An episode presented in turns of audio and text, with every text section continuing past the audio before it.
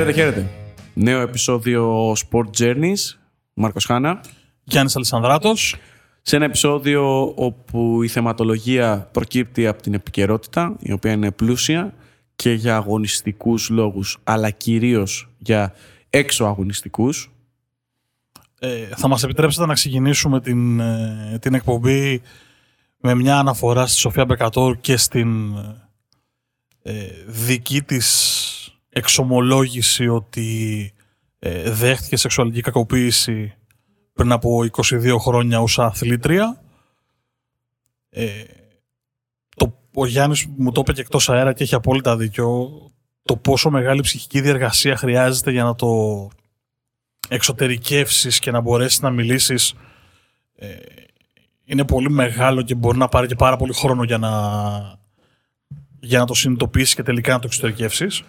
Ναι, καταρχάς πρέπει να το συνειδητοποιήσεις ε, και ακούγοντας και, ακούγοντας και διαβάζοντας τα όσα εξομολογήθηκε η Σοφία Μπεκατόρου, ε, εγώ προσωπικά τρομάζω.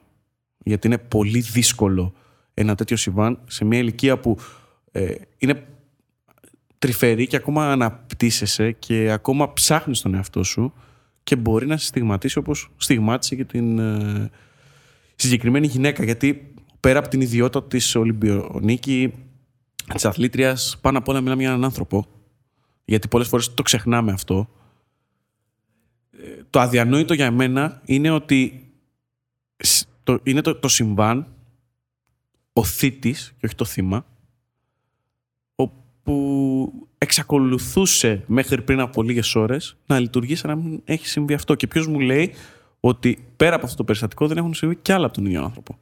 Ο οποίος κατέχει αξίωμα στην Ομοσπονδία.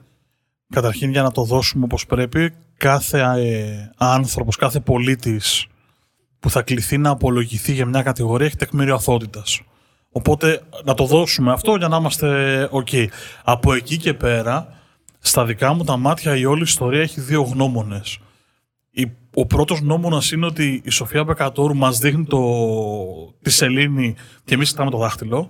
Δηλαδή και μόνο το να μπούμε στη διαδικασία να κουβεντιάσουμε όλα αυτά τα ε, τουλάχιστον ανατριχιαστικά που έχω ακούσει όλο αυτό το διάστημα, το γιατί το είπε τώρα, ε, γιατί δεν μίλησε νωρίτερα.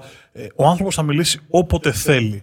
Και είναι τόσο βαρύ το φορτίο που κουβαλάει ένας άνθρωπος, που από μόνο του το γεγονός ότι κακοποιήθηκε, αρκεί. Το πότε θα το πει, το πότε έγινε, δεν υφίσταται. Και μόνο που θα μπούμε στη διαδικασία να το κουβεντιάσουμε, ε, υποβαθμίζει το ίδιο το γεγονός. Δηλαδή, δεν, μπορώ να, δεν υπάρχουν δικαιολογίες. Αυτό κακοποιήθηκε ένας άνθρωπος. Και ο δεύτερος νόμονας είναι ότι πρέπει πάντα να έχουμε στο μυαλό μας, ειδικά οι άντρες, γιατί στους άντρες είναι πολύ διαφορετικός ο τρόπος σκέψης σε αυτές τις περιπτώσεις, είναι ότι η γυναίκα 9 όχι 9 στις 10, 10 στις 10 φορές είναι μονάζιγα χαμένη. Διότι θα πρέπει να συρθεί σε ένα δικαστήριο και να αποδείξει με φρικιαστικές λεπτομέρειες το τι της συνέβη, για να το αποδείξει η διαδικασία, πιστέψτε μην είναι επίπονη όχι μόνο σωματικά αλλά και ψυχολογικά. Και εάν και εφόσον αθωωθεί, ε, σε εκείνη την περίπτωση θα κουβαλάει μονίμως και ένα στίγμα. Και αυτό έχει να κάνει με το ότι οι γυναίκες ζουν σε ένα ανδροκρατούμενο καθεστώς στην ουσία με πολύ λίγες δικές τους διόδους προς τη δικαιοσύνη και τη δικαίωση σε τέτοιου είδους θέματα.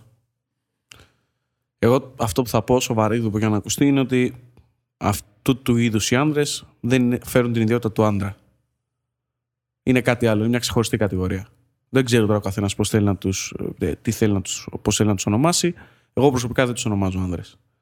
Ε, το θεωρώ άνανδρο αν, αν το θες έτσι, να, προ, να κάνεις τέτοιες ενέργειες. Αλλά ας μην το ανοίξουμε αυτό το κεφάλαιο, δεν, δεν υπάρχει λόγος. Και να στο κλείσω θα σου πω ότι είναι απάνθρωπο.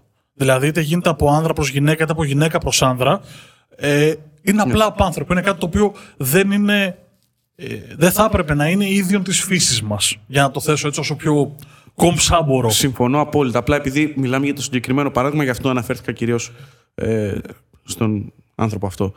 Ε, για μένα πρέπει να αποτελέσει την ε, απαρχή του να σπάσει ολοκληρωτικά αυτό το απόστημα γιατί δεν είναι η μόνη περίπτωση και αποδείχτηκε μέσα σε λίγες ώρες ότι υπήρξαν και άλλες φωνές και πιστεύω ότι αν υπάρξει τελεσίδικη απόφαση που να δικαιώνει τα θύματα, γιατί τα έχουμε δει όλα γενικότερα, ε, νομίζω ότι θα υπάρξουν ακόμα περισσότερες φωνές. Είναι, είναι ένα αγκάθι και ένα απόστημα το οποίο έχει πολύ μεγάλη ρίζα.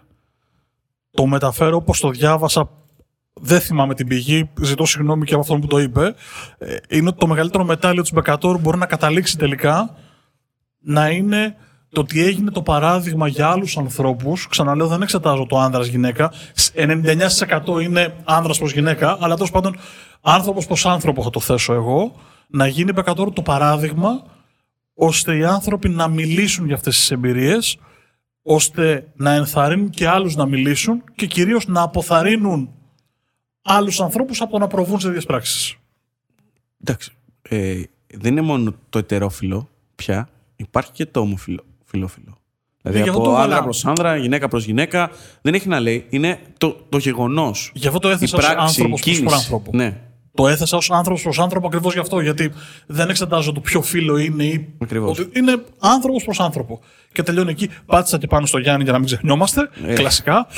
Εντάξει, ναι, δεν χρειάζεται να στήσουμε λαϊκά δικαστήρια. Νομίζω ότι ο κάθε ένας με το δικό του αξιακό κώδικα και τον τρόπο σκέψης του μπορεί να αντιληφθεί το τι έχει συμβεί και πόσο πολύ μεγάλο και βαθύ είναι αυτό το πρόβλημα και πρέπει να λυθεί κάποια στιγμή για να πάμε παρακάτω και ε, να αποκτήσουμε κάποια στιγμή και ένα αξιοκρατικό σύστημα. Μου ανέβασε την πίεση, όπως καταλάβατε, από το ξεκίνημα. Ωραία, πάμε να αλλάξουμε θέμα. Πάμε να περιβάλλον. Για μπαλίτσα. Πάμε. Για δώσε μου. Τι είδες; Τα είδα όλα. Δεν άκουσε καλό. Δεν άκουσε καθόλου καλό, αλλά για πάμε να σα δω. Λοιπόν, τα είδα όλα, έχω να σου πω. Ε, να ξεκινήσουμε από τα καθημάς, όπου είχαμε όλους τους μεγάλους να κερδίζουν. Ο Παναθηναϊκός πήρε τον τέρμπι με τον Άρη, ο Πάκ πέρασε αέρα από την Κρήτη, ο Ολυμπιακός έστω και δύσκολα αγκομαχώντας κέρδισε τον Πας, η ΑΕΚ συνεχίζει με το Μανόλο Effect να πορεύεται ε, προς τα υψηλά στρώματα της βαθμολογίας, ούσα δεύτερη πια.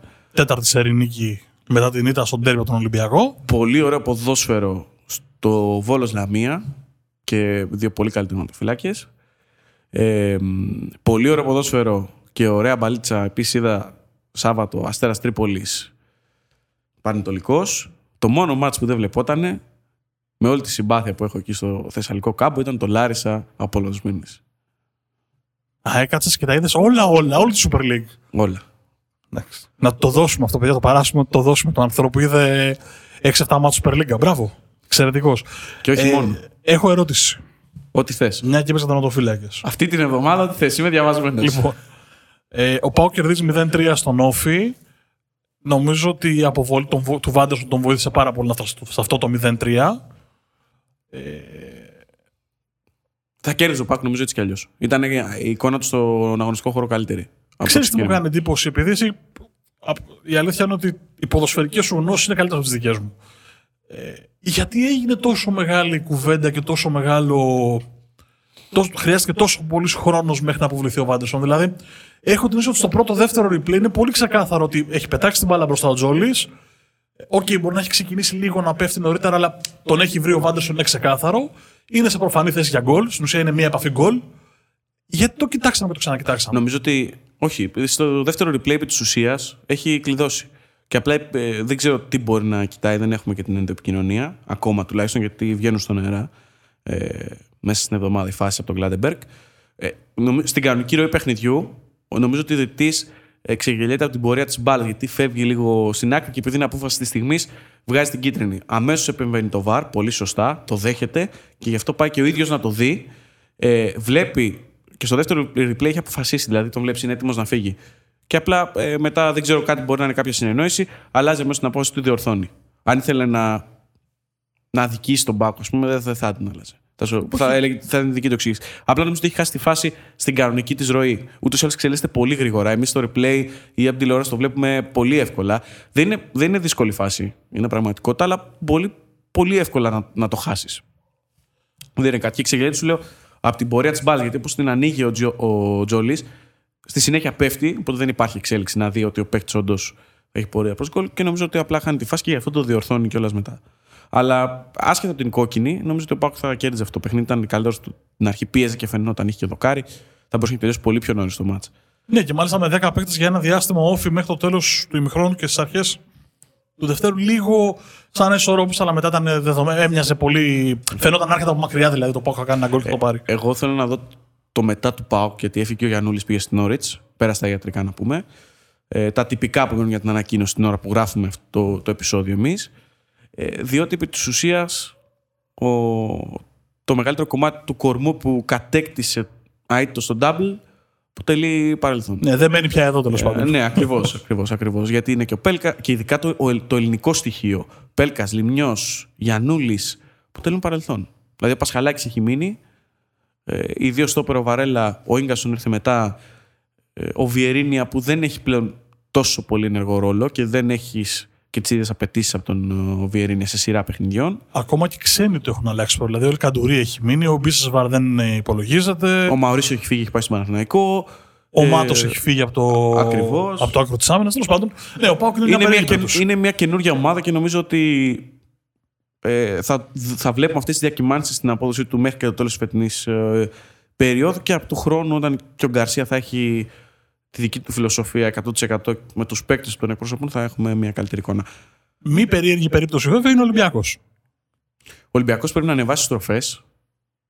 Δεν ξέρω αν μπορεί, έτσι. Απλά λέω ότι ε, νομίζω ότι θα πρέπει να ανεβάσει στροφές γιατί έρχονται τα ευρωπαϊκά παιχνίδια ε, και κινείται σε ένα συντηρητικό ρυθμό όπου δεν θα του βγει σε καλό σε βάθος χρόνου με την Ευρώπη να έρχεται. Επειδή το σκεφτόμουν ότι κάπως έτσι θα την πάει στην κουβέντα και επειδή το διάβασα κιόλας σε κάποια site όλο, όλη αυτή την ανάλυση. Λοιπόν, θα σου πω τι κάνει ο Ολυμπιακός στη Super League φέτος, σε ό,τι αφορά το σκοράρισμα. Λοιπόν, ε, για να δεις ότι είναι, δεν είναι μόνο ότι πηγαίνει συντηρητικά, είναι εκπληκτικά αποτελεσματικός. Τι εννοώ; Κοινικός είναι ο Ολυμπιακός φέτος. Και πρόσεξε πώς το αποδεικνύουν οι αριθμοί. Ο Μασούρας έχει 6 γκολ και βάζει 1 ανά 4 τελικές. Ο Φορτούνης έχει 4 γκολ, 1 ανά 3,8 τελικές.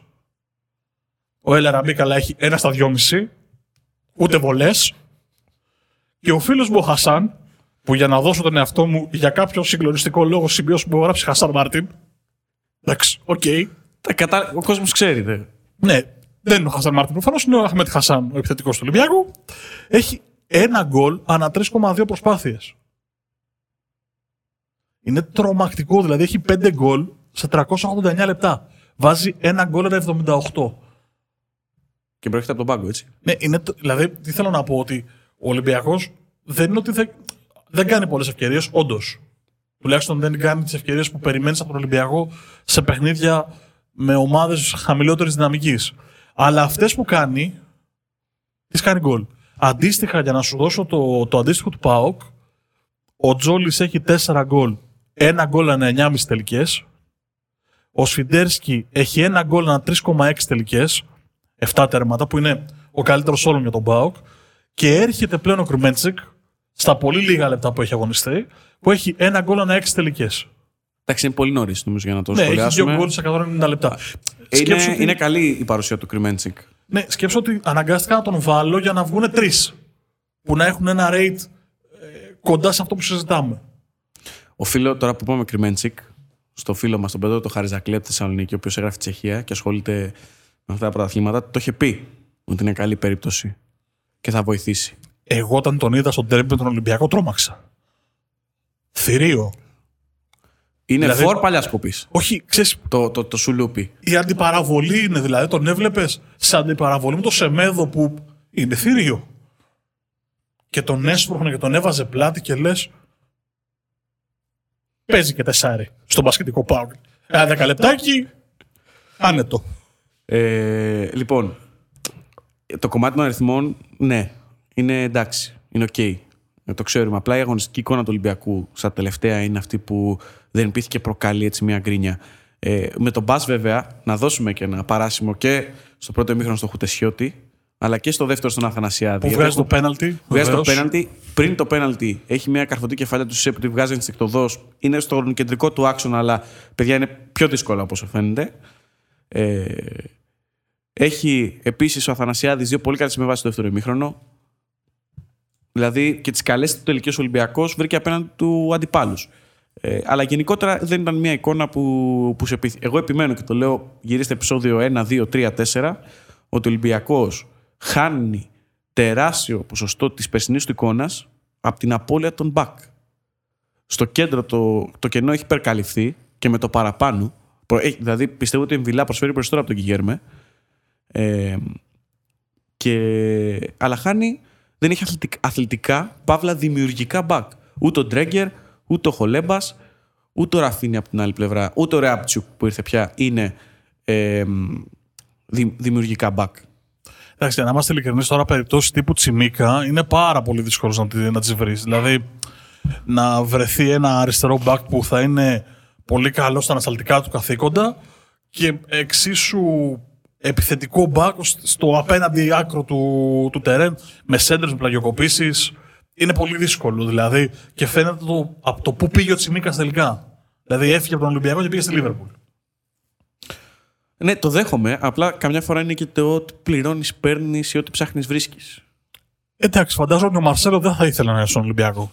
Λέω τώρα εγώ μια, μια ιδέα. Αυτό το ντου που ακούσατε είναι εγώ πώς είναι σκουνάω τα χέρια μου κοπάνε στα ακουστικά μου. Εντάξει. Ε, είναι λίγο περίεργο το επεισόδιο. Γενικώ κάνει και κρύο, έχουμε λίγο τα θέματά μας. Θα το βρούμε το ρυθμό μας όμως. Λοιπόν. Ε, ναι, θεωρώ ε, για μένα εν κατακλείδη ότι ο Ολυμπιακός θα πρέπει να ανεβάσει τροφές. Δηλαδή θα πρέπει να φύγει από αυτό το ρυθμό συντήρησης γιατί έχετε Ευρώπη και δεν γίνεται η αλλαγή αυτή ε, γυρνώντα απλά ένα διακόπτη. Και η Αιτχόφεν μπορεί στο Ολλανδικό πρωτάθλημα να μην πηγαίνει τόσο καλά. Έχασε μάλιστα και στο ντέρμπι με τον Άγιαξ 1-0. Ε, ωστόσο, η παρουσία της είναι ε, πάρα πολύ καλή. Και συγκριτικά με τον Ολυμπιακό, νομίζω ότι η ταχύτητά της είναι ένα επίπεδο πάνω. Λοιπόν, Μανόλο Effect. Ομολογώ ότι δεν είδα ΑΕΚ, να μην σου ψέματα. Είχα τα μάτια μου λίγο στο Ιντερ Juventus, λίγο στο τελικό του Super Cup. ΑΕΚ δεν μπόρεσα να δω, διάβασα στην πορεία, οπότε το αφήνω πάνω σου που τα έχεις δύο λέση. Ναι, είναι η αντίδραση που περίμενα να δω. ο εξορθολογισμός της τακτικής, οι παίκτες να παίζουν σε σωστές θέσεις, λίγο η αλλαγή της ψυχολογίας, λίγο μία-δύο νίκες, η αλλαγή των αποτελέσματων που ανεβάζει την ομάδα και τελείωσε. Αυτό βλέπουμε. Δεν βλέπουμε κάτι συγκλονιστικό, για να μην παραμυθιαζόμαστε κιόλας δηλαδή. Ε, διότι αν έρθουν ένα-δύο στραβά αποτελέσματα, πολύ εύκολα μπορεί να γυρίσει το momentum. Αλλά θεωρώ ότι υπάρχει αγωνιστικός εξορθολογισμός. Αυτό είναι το Α και το Ω. Και στη συνέχεια έρχονται και όλα τα υπόλοιπα. Και το πρωτάθλημα έχει και πάρα, πάρα πολύ δρόμο ακόμα. Έτσι. Δηλαδή, σκεφτείτε ότι θα πάμε σε playoff. ο Ολυμπιακός προφανώς έχει πολύ μεγάλη διαφορά και έχει διαφορά και στο ρόστερ του κακά τα ψέματα και στην ποιότητά του σε σχέση με τους υπόλοιπους. Αλλά νομίζω ότι έχει δρόμο το πρωτάθλημα ακόμα. Σίγουρα ο Ολυμπιακός είναι γκραν φαβορή. Να πούμε τώρα για το τοπικό ότι μετά την ήττα στο Καραϊσκάκης η Άκη με τον Μανώλη έχει τέσσερις νίκε, οι τρεις με μηδέν παθητικό. Ε, πολύ καλά αμυντικά στοιχεία. Έχουν περιοριστεί στο ελάχιστο τα λάθη. Ε, και επιθετικά παίρνει αυτό που χρειάζεται για να κερδίσει. Και σε μάτς που τη τράβωσαν, έτσι, δηλαδή στη Λαμία έμεινε με 10. Εντάξει, έχει το, έχει το σκόρο όμως εκεί. Δεν είναι στο 0-0. Να, να πεις ένα εντελώς διαφορετικό. Είναι εντελώς διαφορετική κατάσταση. Σίγουρα, αλλά έχει και μάτς που στραβώνουν. Ναι. Μάτς δηλαδή που δεν πηγαίνουν according to the plan που λένε και οι φίλοι μου οι Αγγλοσάξονες. Και επειδή σήμερα έχουμε για τους goalkeeper ιδιαίτερη μνήμα, να πούμε για τον Τίμιο Σοκράτη Διούδη, ένας από τους αγαπημένους μου και τον θεωρώ και πολύ αδικημένο στην καριέρα του. Πέντε σερί μηδέν παθητικό. Αυτός αν ήταν 10 από τους ψηλότερο. Κάποιον μου θυμίζει, κάποιος τα λέει αυτά. Όχι σοβαρά. Α, ναι. Α, δεν το ξέρω. Και κάποιος άλλος τα λέει αυτά. Α, τα έχει πει και εσύ, με συγχωρείτε. Μου δίνει τον εαυτό του ο κ. Ανασταράδο. Ε, έχω την ότι αν ήταν 10 πόντους ψηλότερος να μπορεί να απλώσει χέρια-πόδια σε ολόκληρο το τέρμα, ε, ίσως να μην έπαιζε στην Ελλάδα. Αλλά OK. Okay. Αυτή είναι η δικιά μου αίσθηση. Αν είχε το, το μυαλό που έχει, την ωριμότητα μέσα στο παιχνίδι και την ε, όρεξη για δουλειά, α, την ίδια στιγμή που έχει και 10 πόντους παραπάνω, σίγουρα θα ήταν σε κορυφαίο πρωτάθλημα.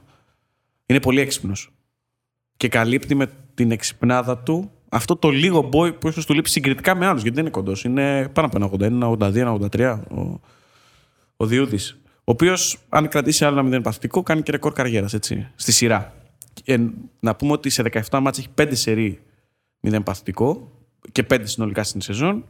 Την ώρα που πέρσι, σε όλο το πρωτάθλημα, σε όλες τις συμμετοχές του, είχε 5-0 παθητικό. Έχει βελτιωθεί πάρα πολύ.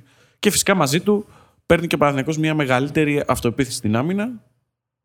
Και όσο περίεργες και αν οι επιλογές του καταπληκτικού αυτού τύπου του Λάζλο Μπόλωνη, παίρνει και αποτελέσματα. Χθες έχει ξεκινήσει με δεκάδα που τη βλέπουν ο κόσμος να λέει τι κάνει τρελόγερο, ας πούμε. Όσο. Καταρχήν, το τι κάνει ο οποιοδήποτε είναι όσα ξέρει ο νοικοκύρης, δεν τα ξέρει ο κόσμος όλος. Ένα αυτό. Συμφωνώ, δεν, δεν διαφωνώ με τις επιλογές του θα, και θα το συμπληρώνω ότι είναι δίκαιη η ενδεκάδα βάσει προπονήσεων. Τέλος. Δεύτερον, κέρδισε. Πήρε το τρίποντο. Δεν μπορεί να του πεις τίποτα. Οι προπονητές κρίνονται ε, περισσότερο από οποιονδήποτε άλλον από τα αποτελέσματά τους. Αν είχε ιτηθεί, σήμερα θα κάνουμε κουβέντα που δεν έβαλε το Μακέντα, που δεν έβαλε το. Που δεν ξεκίνησε με δύο, με ένα, Δε, με τρεις. δεν διαφωνώ. Μα δε- δεν ε, λέω για τις επιλογές του. Όχι, Λέω, συμφωνώ. είναι, είναι, ο πιο, είναι ο πιο τίμιος. Δείχνεις την προπόνηση. Μπαίνεις και παίζεις. Δεν πάει να λέγεσαι μακέντα ή είσαι καμπετσής και δεν έχεις βάλει γκολ σε 30 σερή μάτς. Εμπιστοσύνη γιατί έπαι- ήσουν καλός στην προπόνηση. Πάρ τον γκολ, πάρ τη δικαίωση, διπλό στο Βικελίδης και πλησιάζει κι άλλο τετράδα Παναθηναϊκός. Και μια και μιλάμε για προπονητές. Πάμε να μιλήσουμε για εκείνον τον άνθρωπο που πρέπει να έχει λιδωρηθεί, ειδικά στην Αγγλία. Είναι καλός τώρα ο Σκόλ. Όπω το μπούκο στο μικρόφωνο, παιδιά, κοντά μου φύγουν τα ακουστικά. Ζητώ συγγνώμη προκαταβολικά για όσους ακούνε σε λεωφορεία, σε τρόλι, σε μετρό. Sorry. Sorry. Είναι καλός τώρα. Εγώ δεν έχω αποκρισταλώσει αν είναι καλός προπονητής ή όχι. Το λέω εντύμως. Δεν θα μπω σε αυτή τη διαδικασία. Αλλά αυτό που ξέρω είναι ότι παρουσιάζει μια ομάδα που έχει την αγαπημένη μου ατάκα, αρχή, μέση και τέλος. Ξέρει τι είναι αυτό που ε, ψάχνει και αναζητάμε στο γήπεδο. Είναι 12 μάτσα αίτητος. Πήρε το 0-0 στο Anfield από τη Liverpool και τώρα μεταξύ μας σαν να αδικείται και λιγάκι. Δεν αδικείται, αλλά έχει τις καλύτερες φάσεις στο τέλος. Και σ- είχε ένα φάουλ στο πρώτο ημίχρονο Και, Και- του Μπρούνο η ευκαιρία είναι μεγάλη. και έχει και δύο μεγάλες φάσεις από το 74 και μετά που τα βγάζει ο Άλισον. Μία του Και του Μπρούνο και Πογμπά. μία του Πογμπά. Ναι, η συνολική της εικόνα ε, δεν είναι ότι έπρεπε να κερδίσει. Έτσι, γιατί και η Liverpool έχει κάποιες καλές στιγμές και έχει γενικότερα την κυριαρχία, αλλά είναι αυτό που λέμε ανούσια κυριαρχία. Ε, νομίζω ότι δίκαιο είναι το αποτέλεσμα. Ίσως τη United να μένει αυτή λίγη πίκρα γιατί έχει αυτές τις δύο πολύ καλές στιγμές στο τελευταίο τέτα- τέταρτο. 9 νίκες, 3 ισοπαλίες, καμία ήττα στα 12 τελευταία στην Premier League για τη United. Ένα χρόνο πλάσα αίτητη εκτός έδρας. Ναι, έχει φτάσει 17 μάτς νομίζω κάτι τέτοιο. Μπρούνο Φερνάνδε αίτητο εκτός έδρας με τη φανέλα τη United. Εκπληκτικό στατιστικό. Και ένα το οποίο το διάβασα το πρωί στα αγγλικά μέσα.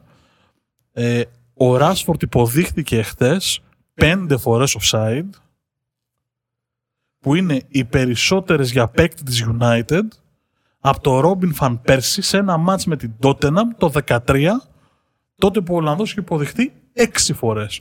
Απόδειξη του πόσο στο όριο έπαιζε και ο Ράσφορντ γιατί κανένα δυο offside δικά του είναι στην τρίχα και απόδειξη και το πώς η άμυνα της Liverpool ε, έχει τα θεματάκια της. Βέβαια, Εντάξει, δικαιολογημένο. Λείπει, έχει πάρα πολλές απουσίες. Δηλαδή παίζουν ε, Φαμπίνιο Χέντερσον Στόπερ. είναι Αυτό τρομερό. πρέπει να, να αναλογιστεί. Αυτό είναι τρομερό διότι η Liverpool χθες δεν είναι κακή.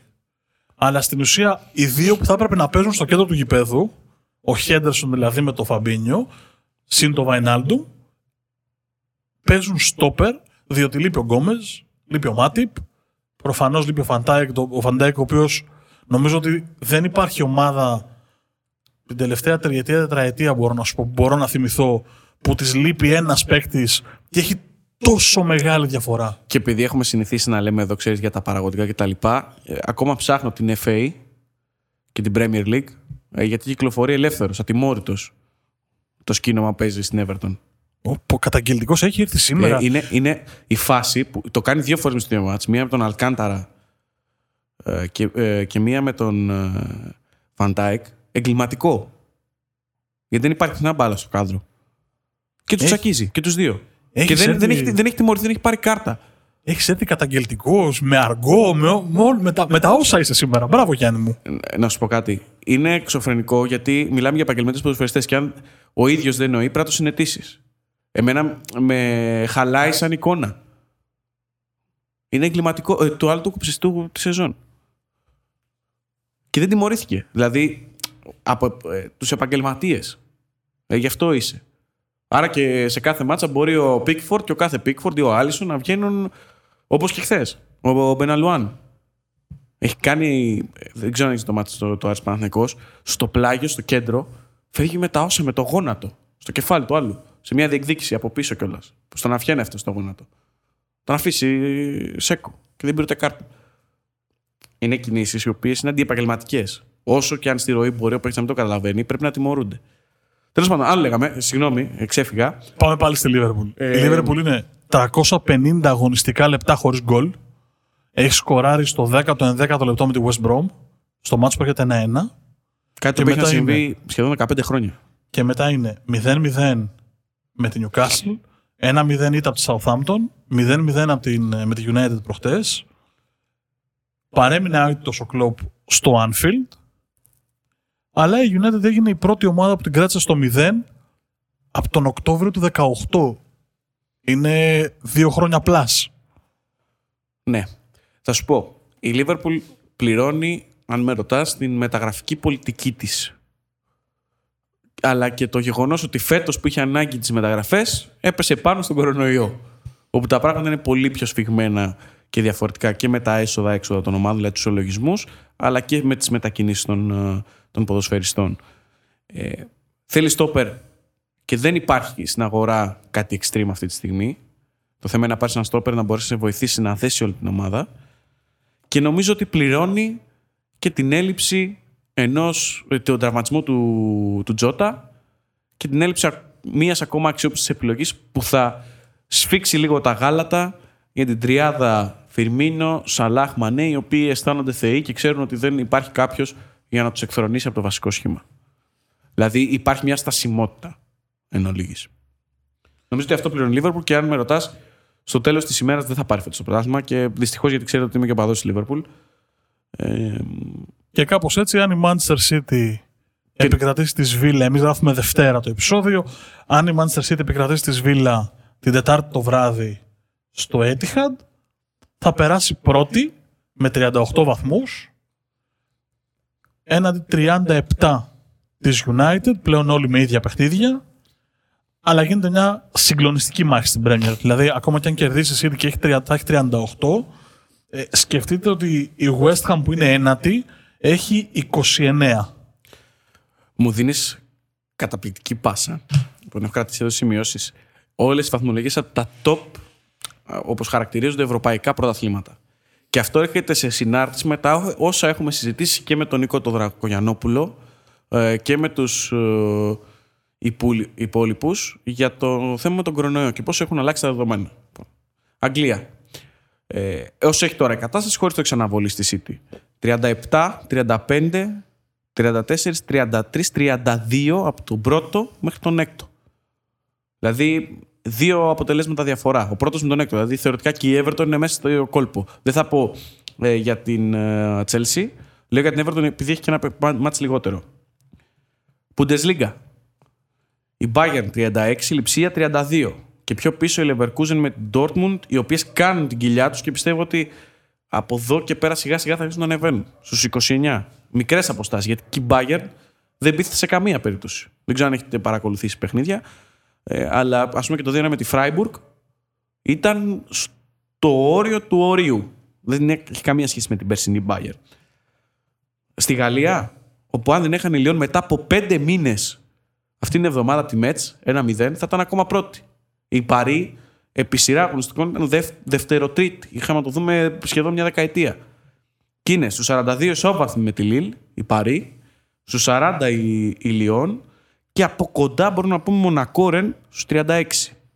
Στην Ιταλία το ίδιο, γιατί Δευτέρα βράδυ παίζει Μίλαν Κάλιαρη με τη Μίλαν πρώτη στους 40, την Ίντερ δεύτερη με 40 αφού πήρε τον τέρμι με τη Juventus και είναι η Νάπολη τρίτη με 34 αραμάτς λιγότερο αυτό με τη Juventus η Ρώμα κοντά στους 34. Τέσσερις ομάδες δηλαδή που δεν πλησίαζαν την Juventus τα τελευταία 7-8 χρόνια. Και πλέον η Juventus είναι αυτή που τους κυνηγάει. Ναι.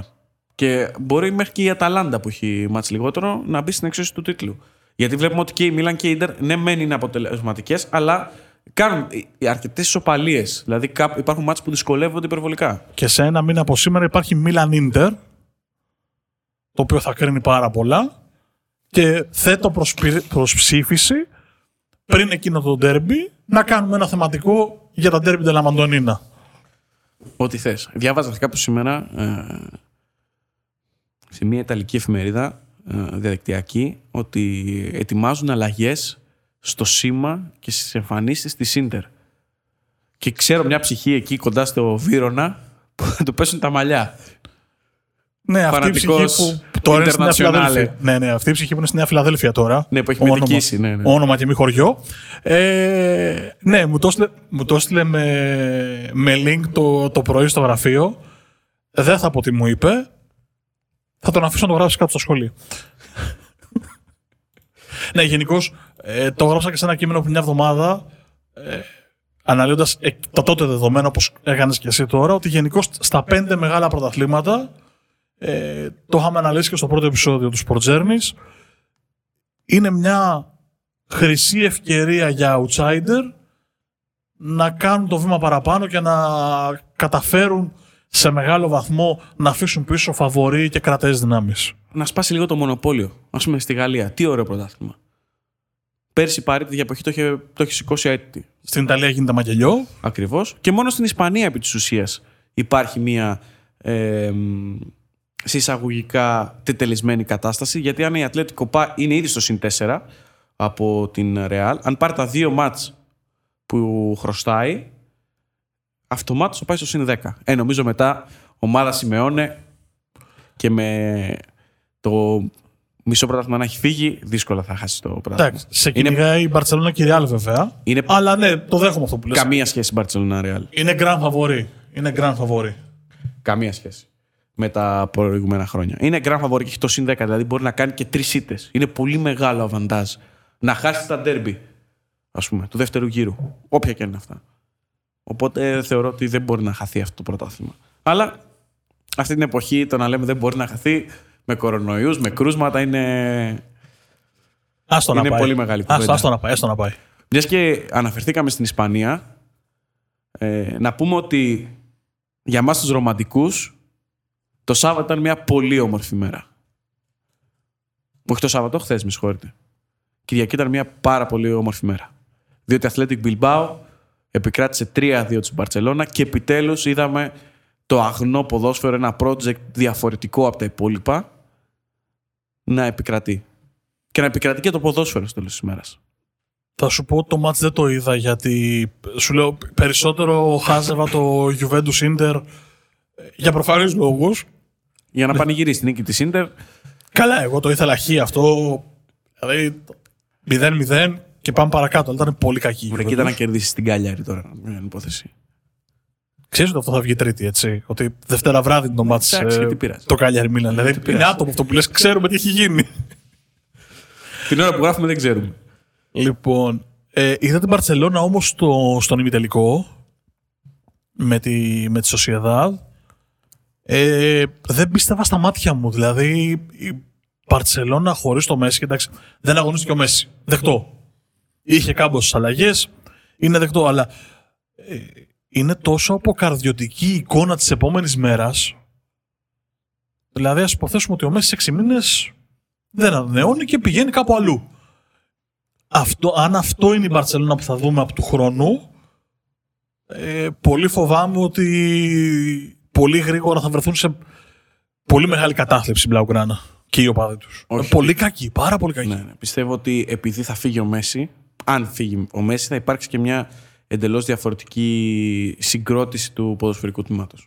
Θα αλλάξει και- και η κατάσταση στα αποδητήρια. Όχι ότι ο Μέση δημιουργεί το πρόβλημα, αλλά υπάρχει μια τεταμένη περίοδος και με τις εκλογές του συλλόγου ε, και μετά όσα έγινε το καλοκαίρι με το Μέση και με τον Κούμαν.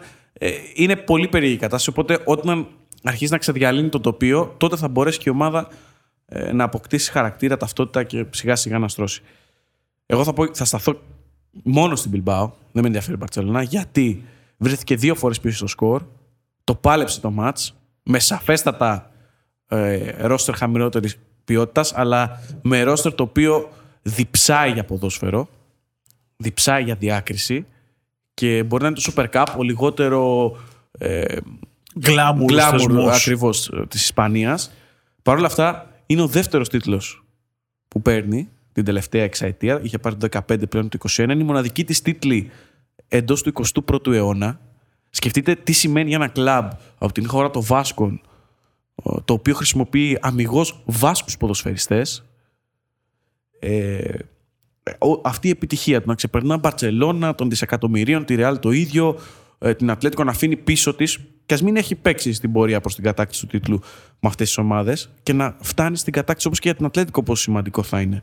Μιλάμε τώρα για μια ομάδα η οποία ε, το τελευταίο της τρόπεο κύπελε πρωτάθλημα το 83-84. Ήταν μια σεζόν που είχε μια πραγματική ε, ομαδάρα με τον Χαβιέρ Κλεμέντε. Είχε πάρει δύο σερ πρωταθλήματα, το 82-83 και 83-84. Μάλιστα μπήκα στη διαδικασία να ψάξω και έχει παίξει πολύ καλό ποδόσφαιρο. Ε, το 84-84 λοιπόν κατακτά το τελευταίο της double. Και από τότε έφτασε το 15 για να πάρει ένα τίτλο. Να σου πω ότι για την Bilbao πέταξε έξω τη Real και την Barcelona, το οποίο είναι τρομερά σημαντικό, έστω και στο Super Cup. Ε, υπάρχει ένας Sociedad Bilbao, το οποίο είναι ο τελικός του κυπέλου της προηγούμενης χρονιάς, ο οποίος δεν έχει παιχτεί ακόμα. Και οι δύο ομάδες, για να καταλάβουμε και λίγο πόσο διαφορετικά βλέπουν το ποδόσφαιρο, ειδικά οι μικρότερες ομάδες στην Ευρώπη, ε, η Sociedad και η Bilbao αποφάσισαν να θυσιάσουν το ευρωπαϊκό εισιτήριο στην ουσία για να παίξουν τον τελικό φέτος, συζητάνε για κάποια στιγμή στον Απρίλιο, ε, θέτοντας ως ε, παράκληση στην Ομοσπονδία να γίνει ο τελικό το 2021, ώστε να έχουν κόσμο. Γιατί θεωρούν ότι είναι πιο σημαντικό να ζήσει ο κόσμος τους τον τελικό του κυπέλου από το να πάρουν ένα ευρωπαϊκό εισιτήριο. Ε, είναι προς επίδοση όλων αυτών που λες για το πώς σκέφτεται την Bilbao και, το, και η Σοσιαδά το ίδιο Σοσιαδά πολύ καλή ομάδα επίσης. Μου έκανε τρομερά καλή εντύπωση. Πάρα πολύ καλά δουλεμένες ομάδες. Και νομίζω ότι η, η κάθοδος της Ρεάλ και της Μπαρσελόνα ε, φέρνει στο προσκήνιο όλες αυτές τις ομάδες. Και είναι καλό, θα κάνει καλό για το Ισπανικό ποδόσφαιρο. Ε, για να κλείσουμε το κομμάτι Μπιλμπάο, να πω ότι το 83-84 εκεί στις αρχές δεκαετίας του 80, όπου σάρωσε η, η ομάδα του Χαβιέρ Κλεμέντε, είχε Θουμπιθαρέτα, Γκοϊκοετσέα, Σαράμπια, Μανουέλ Σαράμπια, πολύ μεγάλη παιχτάρα. Ε, Γκαγέγκο στα χαφ, επίσης εξαιρετικός παίκτης. Ουρτσούμπι, Ουρτσούμπι και Γκαγέγκο, από την, ο ένας από τη μία, ο ένας από την άλλη. Στον άξονα, Χωσέ Νιούνιε, ε, Μιγγέλ Σόλα. Ε, ίσως, ίσως η καλύτερη ομάδα στην ιστορία της, ε, της Bilbao. Πάλι στην ίδια λογική. Ε, νομίζω ότι κέρδισε το ποδόσφαιρο. Και αυτό ήταν, ε, ήταν μια πάρα πολύ ωραία στιγμή και ο τρόπος που πανηγύριζαν. Δηλαδή η Μπαρσελόνα ή η Real, αν κατακτούσαν το Super Cup, θα ήταν ένας συμβατικός τρόπος πανηγυρίου. Εντάξει, OK, okay, κάναμε την υποχρέωση. Αλλά για την Bilbao ήταν κάτι ε, το μοναδικό. Για να το κλείσουμε πάλι στηρίζοντας ό,τι λες, ε, ψάξτε και δείτε τους πανηγυρισμούς της Παρί Σεν Ζερμέν όταν κατέκτησε το δικό του Super Cup κοντά στη Μαρσέιγ. Ναι, από χλιαρό, ένα κυκλάκι, δύο χοροπηδητά ναι. και φύγαμε. Ναι. Ναι, στην Bilbao Για φωτογραφίες. Αυτό πρέπει να στήθηκε πανηγύρι κανονικό. Πάμε να αλλάξουμε. Να αλλάξουμε κλίμα. Να ζεσταθούμε λίγο, να μπούμε μέσα στα, στα παρκέ, τα ξύλινα. Τίποτα. Έχω αποσχεθεί στον εαυτό μου ότι ό,τι κλεισέ έχω ακούσει και μου αρέσει θα το χρησιμοποιήσω. Λοιπόν, να μας πεις για τα δύο ντεμπούτα του Όντετ Κάτας. Ένα στην Ευρώπη και ένα στο ελληνικό πρωτάθλημα. Στην Ευρώπη τώρα δεν μπορεί να κρυθεί. Δηλαδή στην ουσία επί προσωπικού του θεωρώ και λάθος που έκατσε στον πάγκο. Γιατί πήγε στην Κωνσταντινούπολη σαν να μάτσουν τρομακτικά δύσκολο με τη Φενέρ, φορμαρισμένη, με το μαχαίρι στα δόντια, να κυνηγάει στόχους. Ήταν δεδομένο ότι δεν θα τράβεγε το πόδι του Γκάζι. Το Παναθηνικό πήγε σε τόσο μεταβατικό στάδιο που στην ουσία ο Κάτα δεν είχε και κάτι να αλλάξει. Στην πραγματικότητα δηλαδή το μόνο που κέρδισε ήταν να βάλει κάποιους παίχτες όπως το Φώστερ πολύ περισσότερο στο παρκέ ε, για να δει τι μπορούν να, να του δώσουν στην πορεία. Εντάξει, δεν μπορεί να κρυθεί τώρα αυτό το παιχνίδι. Ο Παναθηναϊκός στην ουσία το παράτησε πολύ νωρίς. Δηλαδή, ένα κάρφωμα το White κάποια στιγμή που τους κρατάει κοντά και λες ότι «Μμ, μπορεί και να, να μείνουν λίγο, λίγο πιο κοντά και μετά ε, ε, τους πήρε η θάλασσα του Βοσπόρου, π- κλε- ε, χάρανε μπάλες στο κέντρο του γηπέδου. Γενικώς πολύ κακή αντιμετώπιση. Δεν φταίει ο Κάτα. Προς Θεού δεν λέω κάτι τέτοιο. Ε, εγώ να σου πω την αλήθεια. Με μια προπόνηση. ο άνθρωπος. Και ούτε μια προπόνηση. Ένα χαλάρωμα. Όχι, δεν μπορεί να κάνει τίποτα. Γι' αυτό Ε, λέω δεν- ότι. δεν κρίνουμε. Μα Απλά γι' αυτό λέω σχολιάζουμε. κακός έκατσε. Το μόνο που κρίνω ότι δεν θεωρώ σούπερ ιδέα το ότι έκατσε στον πάγκο. Θα μπορούσε να κάτσει ο Χαραλαμπίδης δηλαδή ένα μάτσα ακόμα και να αναλάβει από το μάτσο με τον Άρη. Που και εκεί δεν έσυξε ο Παναθηναϊκός, ήταν καλύτερος προφανώς, αλλά έπαιζε με τον Άρη. Ο οποίος, αν φέτος πέσει η ομάδα στο, από την Basket League, δυστυχώς για το ελληνικό μπάσκετ πιθανότατα θα είναι ο Άρης. Έχει ένα μάτσο, νομίζω ότι το Σαββατοκύριακο με το Μεσολόγγι, το οποίο αν δεν το πάρει θεωρώ ότι είναι Ε, Για μένα δεν υπάρχει δυστυχώς ευτυχώς. Ότι σε αυτή τη ζωή, εντάξει. ό,τι πληρώνεις, παίρνεις. για την ιστορία της ομάδας, ρε παιδί μου, το συζητάμε, γιατί είναι μια από τι από τις τηλεοβάτες του ελληνικού μπάσκετ. Απλά και αυτό το, το οποίο γίνεται, ε, η, και η εικόνα του είναι οκ. Ναι, ναι, συμφωνώ. Κοίτα, ο Ε, Παναθηναϊκός... Μα πληγώνει και το ίδιο το πρεστίζ του συλλόγου, αλλά Σίγουρα. και εμείς είμαστε θεατές και έχουμε ε, μάθει τον Άρη να είναι ανταγωνιστικός, να είναι στο υψηλότερο επίπεδο και να παίζει μπάσκετ. Γιατί αυτό παίζει, είναι κάτι σαν μπάσκετ. Λογικό, δεν ψέγω τους παίκτες, γιατί ο καθένας ό,τι μπορεί αποδίδει. Ε, ούτε το προπονητικό επιτελείο. Ε, πληγώνει και ούτως ή άλλως το πρεστή του συλλόγου. Το να μάχεται για την παραμονή. Ε, δεν διαφωνώ. Κοίτα, γυρίζοντας στον Παναθηναϊκό, δεν μπορώ να φανταστώ ότι ε, θα δούμε σφραγίδα κάτας πριν τον τέρμινο τον Ολυμπιακό. Στις αρχές Φεβρουαρίου δηλαδή. Θεωρώ ότι σιγά σιγά θα αρχίσει να βάζει πράγματα, να αλλάξει το DNA της. Οι αναφορές λένε ότι πρόκειται για ένα προπονητή ο οποίος προτιμά το επιθετικό μπάσκετ το αμυντικό μπάσκετ. Το πρόβλημα το Παναθηναϊκό βέβαια είναι αμυντικό, αλλά τέλος Γιατί πάντων- και ο Βόβορας δεν προσπάθησε να παίξει ένα αμυντικό γενές μπάσκετ. Εντάξει, είναι πολύ διαφορετικό. Κατά, τουλάχιστον αυτά που, έχουμε- λίγα που έχουμε δει και πολλά που έχουμε διαβάσει, είναι ένας προπονητής ο οποίος όπως ήταν και σαν παίκτης, δηλαδή Με έφεση στην επίθεση. ναι, δεν είχε και καμιά τρομερή, έτσι, πώς το θέσω κόμψα, ε, ζέση να παίξει άμυνα. Κάπως έτσι φέρεται και με τις ομάδες ε, ως προπονητής. Δεν είναι κακό απαραίτητα. Όχι, γιατί έχει, επιθε- έχει επιθετικό ταλέντο ο Παναθηναϊκός. Ναι, απλά ξαναλέω ότι το πρόβλημα του Παναθηναϊκού είναι αυστηρά αμυντικό. Και του κάθεται τώρα και ένα μάτς που ενώ θα το περίμενες να είναι η Χίμκι που θα έρχεται την άλλη εβδομάδα και είναι τελευταία, έχει 9, 10 είτε σερή, έχει φάει και αυτή 40 πόντους από την ΕΦΕΣ και είναι αυτό που λέμε του χεριού σου. Ε, γίνεται το μπαμ, τρώει τους 40 στην ΕΦΕΣ, φεύγει ο Κουρτινάιτης, αλλάζει προπονητή και τώρα... Και απορώ πώ έμεινε τόσο καιρό ο Κουρτινάιτης. Ο Κουρτινάιτης υπήρχαν στιγμές που ένιωθε ότι το κάνει επίτηδες. Μα το έκανε επίτηδες, πιστεύω. Ναι. Αλλά ναι, οκ. Δεν... Και το κακό είναι ότι δεν μπορείς να παίξεις ε, έναν αγώνα κόντρα στη Χίμκι ποιος θα βάλει τα περισσότερα. Γιατί έχει πολύ μεγαλύτερο επιθετικό ταλέντο. δεν ξέρουμε τι χήμικη θα δούμε πλέον. Δηλαδή, θα ξαναμπούν στο rotation οι παίκτες που είναι. Όπως και να έχει, Εκτός. όπως και να έχει διαθέτει πληρέστερο ρόστερο τον Παναθηναϊκό αυτή τη στιγμή σε όλες τις θέσεις σχεδόν. Και με καλύτερο επιθετικό ταλέντο. Θα διαφωνήσω γιατί δεν είναι η ίδια χήμικη. Δηλαδή, η χήμικη με Γέρεπκο, Μονρό. Ο Γέρεπκο έλειπε γιατί ήταν τραυματίας. Είχε ε, θέμα τραυματισμού. Προσπαθώ όχι. να πω ότι η πλήρης χήμικη έχει, μεγαλύτερο, έχει βαρύτερο πλωστάσιο από τον Παναθηναϊκό. Η χήμικη των τελευταίων εβδομάδων δεν είμαι απόλυτα βέβαιος ότι έχει βαρύτερο πλωστάσιο από τον Παναθηναϊκό. Ναι. Ίσως Αλλά να, δεν δούμε, ξέρουμε- ίσως να δούμε και η επιστροφή του Μονρό. Ναι, δεν, Δεν ξέρουμε ξέρουμε τι του ομάδα- τραυματίε ακριβώς τι θα γίνει. δεν έχουμε εικόνα τι ομάδα θα δούμε. Και όσο δεν έχουμε εικόνα του τι ομάδα θα δούμε, αυτό το μάτς είναι πολύ παράξενο. Γιατί και ο Παναθηναϊκός θα πρέπει σιγά σιγά να βάλει στοιχεία του Κάτας. Ε, και η Χίμκι έρχεται με νέο προπονητή, ανανεωμένη ψυχολογία, αλλαγμένη ψυχολογία μάλλον, σε σχέση με ό,τι έχουμε δει. Είναι τελείως ε, αχαρτογράφητο. Λοιπόν, μιλάμε τρίτη βράδυ στο τηλέφωνο. Θα το πεις, ε. Θα το πω. Ο, βασικά, πες τι σου έγραψα. Λοιπόν, την τρίτη το βράδυ λοιπόν έχει κερδίσει ο Ολυμπιακός στη Μακάμπη μετά από παράταση, μετά από...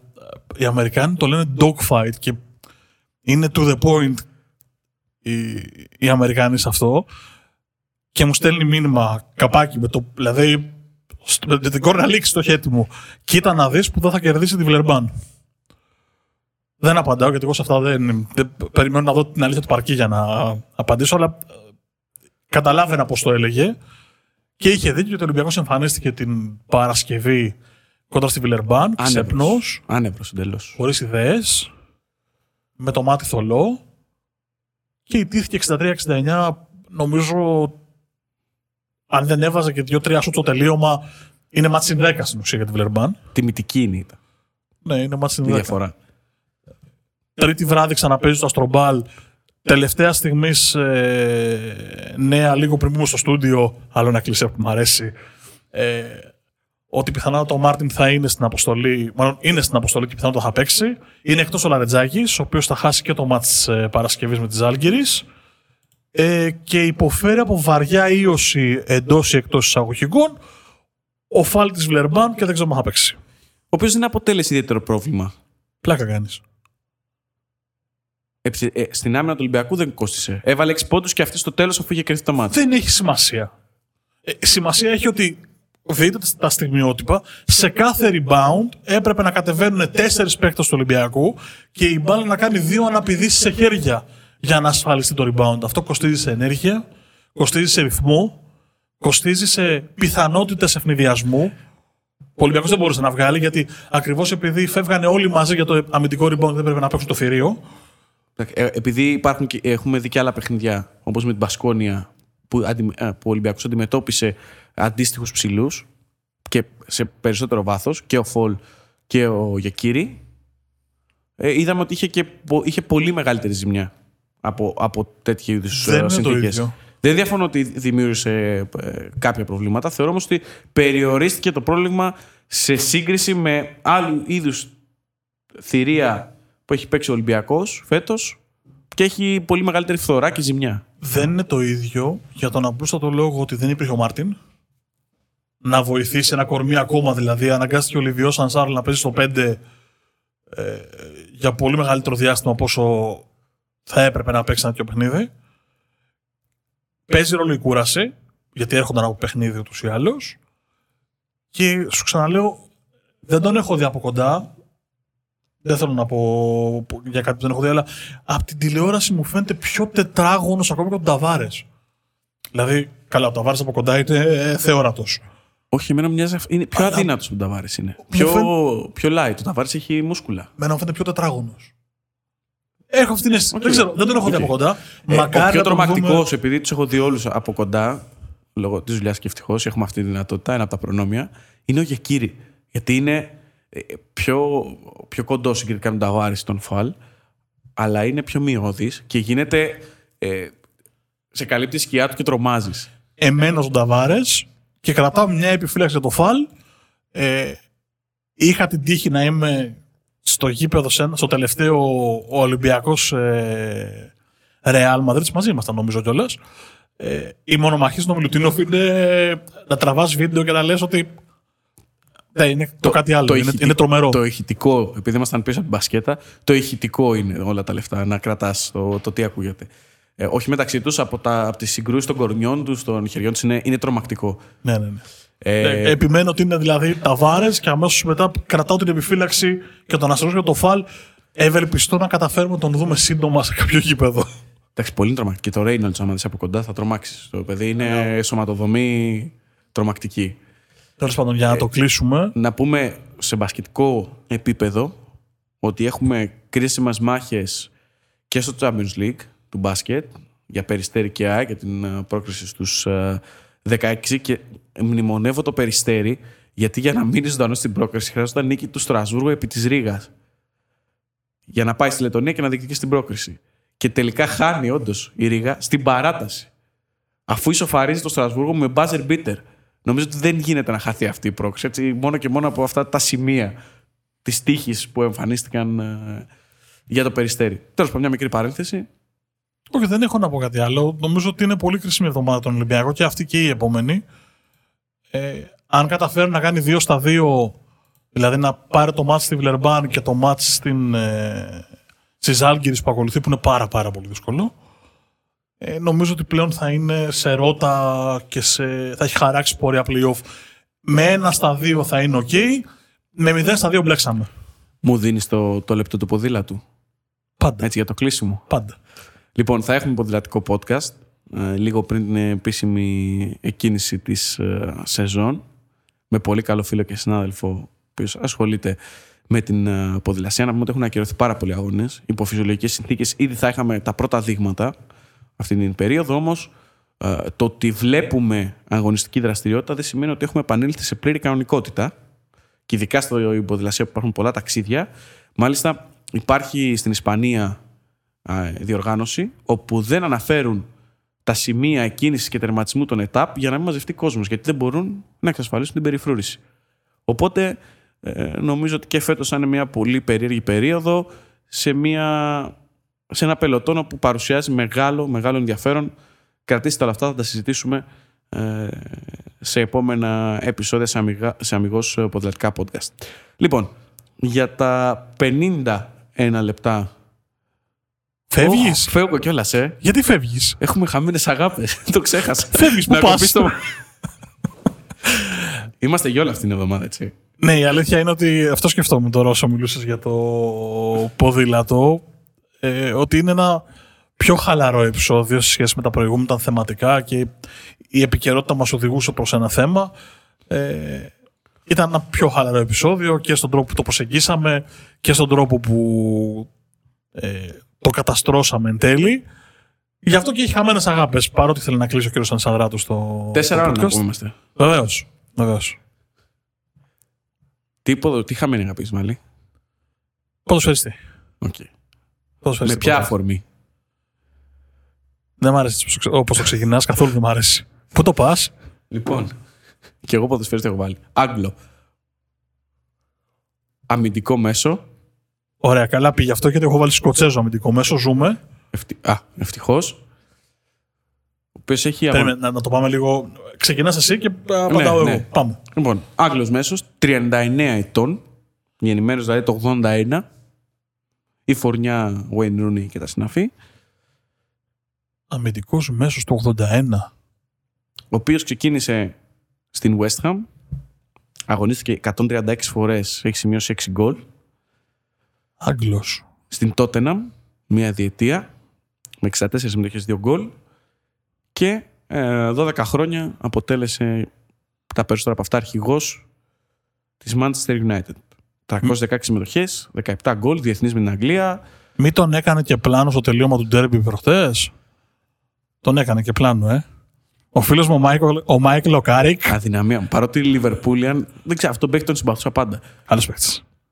Και κοίτα, πώς τα φέρνει η ζωή τώρα.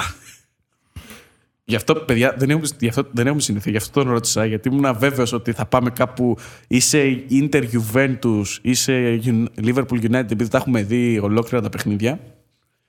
Ναι, γενικώς οι χαμένες αγάπες είναι κάτι που μας αρέσει να παίζουμε μεταξύ μας και είναι από, μέσα από τα θέματα που έχουμε ήδη συζητήσει ότι ε, θα προσεγγίσουμε στο podcast. Οπότε γι' αυτό και ήταν λογικό. Λοιπόν, και εγώ ο United Liverpool, λοιπόν, όπως καταλαβαίνεις. Αμυντικός μέσος, Σκοτσέζος, δεν νομίζω ότι μπορώ να προφέρω το μέρος που έχει γεννηθεί. Μα, κάτι σε Ντάλκιθ ευελπιστώ ότι είναι. Ε, Φεβρουάριο του 84, άρα είναι 3,6. 13 χρόνια στη Manchester United, 223 συμμετοχές, 18 τέρματα. Από το 2003 έως το 2015 έχασα δηλαδή το πρώτο ευρωπαϊκό της United και ήταν στα επόμενα, επί Sir Alex Ferguson. Έφυγε το 2015 για να πάει στη West Bromwich. Έπαιξε τρεις σεζόν, 91 συμμετοχές, 4 γκολ. Και έκλεισε την καριέρα του στη Stoke. Ρε, τον έκανε για αυτόν πλάνο στο τέλος. Τον έκανε πλάνο και μάλιστα τώρα είναι ε, πρώτος προπονητής της. Ε, όχι πρώτος προπονητής. Είναι, προ, είναι μέλος του τεχνικού team του Ole Gunnar Solskjaer. Ναι, first team coach το τους λένε. Ναι, γι' αυτό είπα πρώτος προπονητής. Διάβαζα το. Τον έκανε για αυτόν πλάνο. Τον έκανε για αυτόν πλάνο. Ναι. ναι, ναι, ναι, με τη μασκούλα του κύριος. Τίμιος Φλέτσερ. Ναι, ναι, Ντάρεν Φλέτσερ. Τίμιος Φλέτσερ. Κοντά, να σου πω κοντά. Ήτανε κοντά. να βάλουμε τον ίδιο παίκτη να γελάει το, το πανελίνιο. Με το που ξεκινάς και λες Άγγλος μέσος, λέω τώρα κοίτα Ρεζίλη. Λοιπόν, τώρα μπορούμε να το κλείσουμε νομίζω. Έτσι. Τώρα πας για αποφώνηση. Έγινε. Αφού κάψαμε τα μικρόφωνα, γκαρίζοντα. Λοιπόν, για τα 55 λεπτά που πέρασαν, ήταν ο Μάρκος Χάνα. Ήταν ο Γιάννη Ανασταδράτο. Θα βρείτε όλα μας τα επεισόδια στο www.sportspavlageris.gr στην ενότητα podcast, στο YouTube, Υπάρχει και playlist με όλα τα podcast που έχουν ανέβει ως τώρα της πρώτης σεζόν και μια ιδιαίτερη κατηγορία για τις συνεντεύξεις και τα πρόσωπα που έχουν βρεθεί δίπλα μας. Πατάτε το κόκκινο κουμπάκι γιατί το subscribe είναι ο τρόπος να μας στηρίξετε. Μας ακούτε επίσης στο anchor.fm, στο Google Podcast, στο iTunes, γενικώ σε οποιαδήποτε πλατφόρμα φιλοξενεί ε, podcasts. Μας βρίσκεται στα μέσα κοινωνικής δικτύωσης, Facebook, Twitter και Instagram και επανεβαίνουν τα κείμενά μας αλλά και ε, στην αρχή κάθε εβδομάδα στα νέα επεισόδια. Εγώ να ζητήσω προκαταβολικά συγγνώμη από τον Ήμπο, ο οποίος θα κάνει το μιξάζ του επεισοδίου και να τον ευχαριστήσω για την υπομονή του να φτιάξει τον ήχο μας αφού καταστρέψαμε τα μικρόφωνα με, το, με τις φωνές μας σήμερα. Ήταν ένα πιο χαλαρό επεισόδιο λόγω και της ε, επικαιρότητας και όπως την διαχειριστήκαμε. Μέχρι την επόμενη εβδομάδα. Να είστε όλοι καλά. Γεια σας.